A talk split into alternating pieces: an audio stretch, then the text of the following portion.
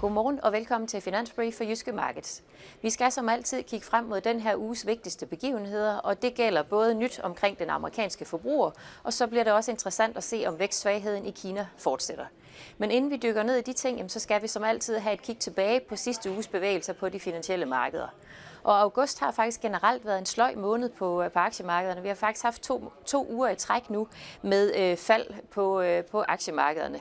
Som tabellen her viser, så var det dog ganske moderate fald, vi så i, øh, i sidste uge omkring en halv procent i både øh, Europa og i USA. Og de her aktiekursfald, de handler altså generelt om profittagning efter det her øh, meget solide kursrit, vi har haft i årets første syv måneder. Og så er det formentlig også et udslag af, at renterne altså stiger igen. Som man også kan se på tabellen her, så var der dog en positiv undtagelse i sidste uge, øh, nemlig i form af Danmark, øh, hvor der var en, øh, en pæn fremgang i, i de danske aktier, og det skyldes altså øh, Novo Nordisk, der jo i sidste uge øh, kom med godt nyt om deres øh, fedmemedicin, og det gav altså en, øh, en positiv øh, velkomst på, øh, på aktiemarkederne. I den modsatte ende, der har vi Kina, øh, hvor der var, eller emerging markets, øh, som især er trukket af Kina, havde en, øh, en negativ uge. Øhm, og Kina er altså presset af svage vækstsignaler og presset af problemer også på, øh, på ejendoms- og på kreditmarkederne, og det er altså noget af det, der, der tynger der. Og det er faktisk også noget af det, vi kan se på øh, på aktiebørserne i Asien her til morgen, som øh, handler i, øh, i rødt territorier. Der er altså også udsigt til, øh, ifølge Futures, at vi får en negativ åbning på dagens europæiske aktiehandel. Hvis vi så kigger på, øh, på de her begivenheder, som kan komme til at dominere på øh, markederne i den her uge, så starter vi i USA, øh, og vi får jo egentlig øh, vækstnyt både for USA og Europa. Og for USA's vedkommende, så er det primært forbrugeren, vi har fokus på. Øh, og ugens nøgletalsmæssige højdepunkt, det bliver formentlig i morgen, når vi får detaljtalstallene fra øh, USA, der sammen med industriproduktionen onsdag kommer til at give en temperaturmåling på, hvordan aktiviteten i amerikansk økonomi udvikler sig.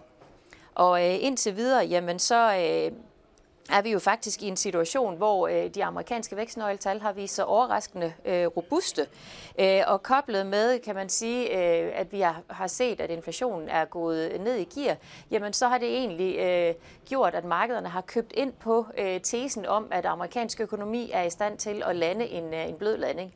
Og der er, spiller forbrugerne altså en vigtig rolle. Øh, og vores forventning er altså, når vi får tallene for juli måned i morgen, at vi vil se, at detailsalget viser en, øh, en pæn fremgang øh, igen i juli, ligesom vi egentlig har set i den øh, seneste tid, og hvor detaljsalget jo faktisk stadigvæk ligger over før coronatrenden. Vi forventer dog, når vi kommer længere hen på året, at vi kommer til at se, at detaljsalget får det betydeligt sværere, og dermed også, at amerikansk økonomi får det sværere, i takt med, at øh, den fulde effekt fra de rentestigninger, som øh, Fed, den amerikanske centralbank, har sat i gang, i takt med, at de for alvor slår igennem øh, fuldt på økonomien, og, og også, at vi kommer ind i en periode, hvor vi ser, at den her store overskudsopsparing, der var i forbindelse med coronatiden, efterhånden øh, er brugt op. Udover øh, detaljtalstal, så er der andet nyt på forbrugsfonden også, for vi får nemlig øh, regnskaber både fra Walmart, Target og Home Depot, som jo altså er amerikanske detaljtalskæder, øh, og det bliver selvfølgelig også interessant at holde øje med. Sidst men ikke mindst, øh, så øh, kigger vi også til FED, hvor vi får referat fra det seneste FED-møde, øh, som var i slutningen af juli. Og her holder vi altså øje med signaler om, øh, hvorvidt øh, Fed ser ud til at være færdig med at forhøje renterne, som vi jo forventer, de er, og også øh, signaler om, hvor lang tid Fed har tænkt sig at holde renten på de her høje niveauer, inden vi øh, i løbet af næste år kan begynde øh, at forvente at se, at Fed igen begynder at sætte renterne ned. Fra Kina er der også nyt i den her uge. Øh, her natten til i morgen, der får vi faktisk den her sædvanlige nøgletalsværm. Både industriproduktion, detailsalg, faste investeringer osv. Øh, her bliver det rigtig interessant at se, om øh, den seneste tids vækstskuffelse i Kina kommer til at fortsætte. Vi havde jo et øh, genåbning, genåbningsløft øh, efter øh, coronarestriktionerne øh, blev ophævet i starten af året. Men det genåbningsløft, det er altså for længst øh, fuset ud. Øhm, og øh, vi har set de seneste data, både for udenrigshandel og på udlåns, udlånstal, øh, har skuffet, øh, har vidnet om øh, svag økonomi og svag vækst i, øh, i Kina.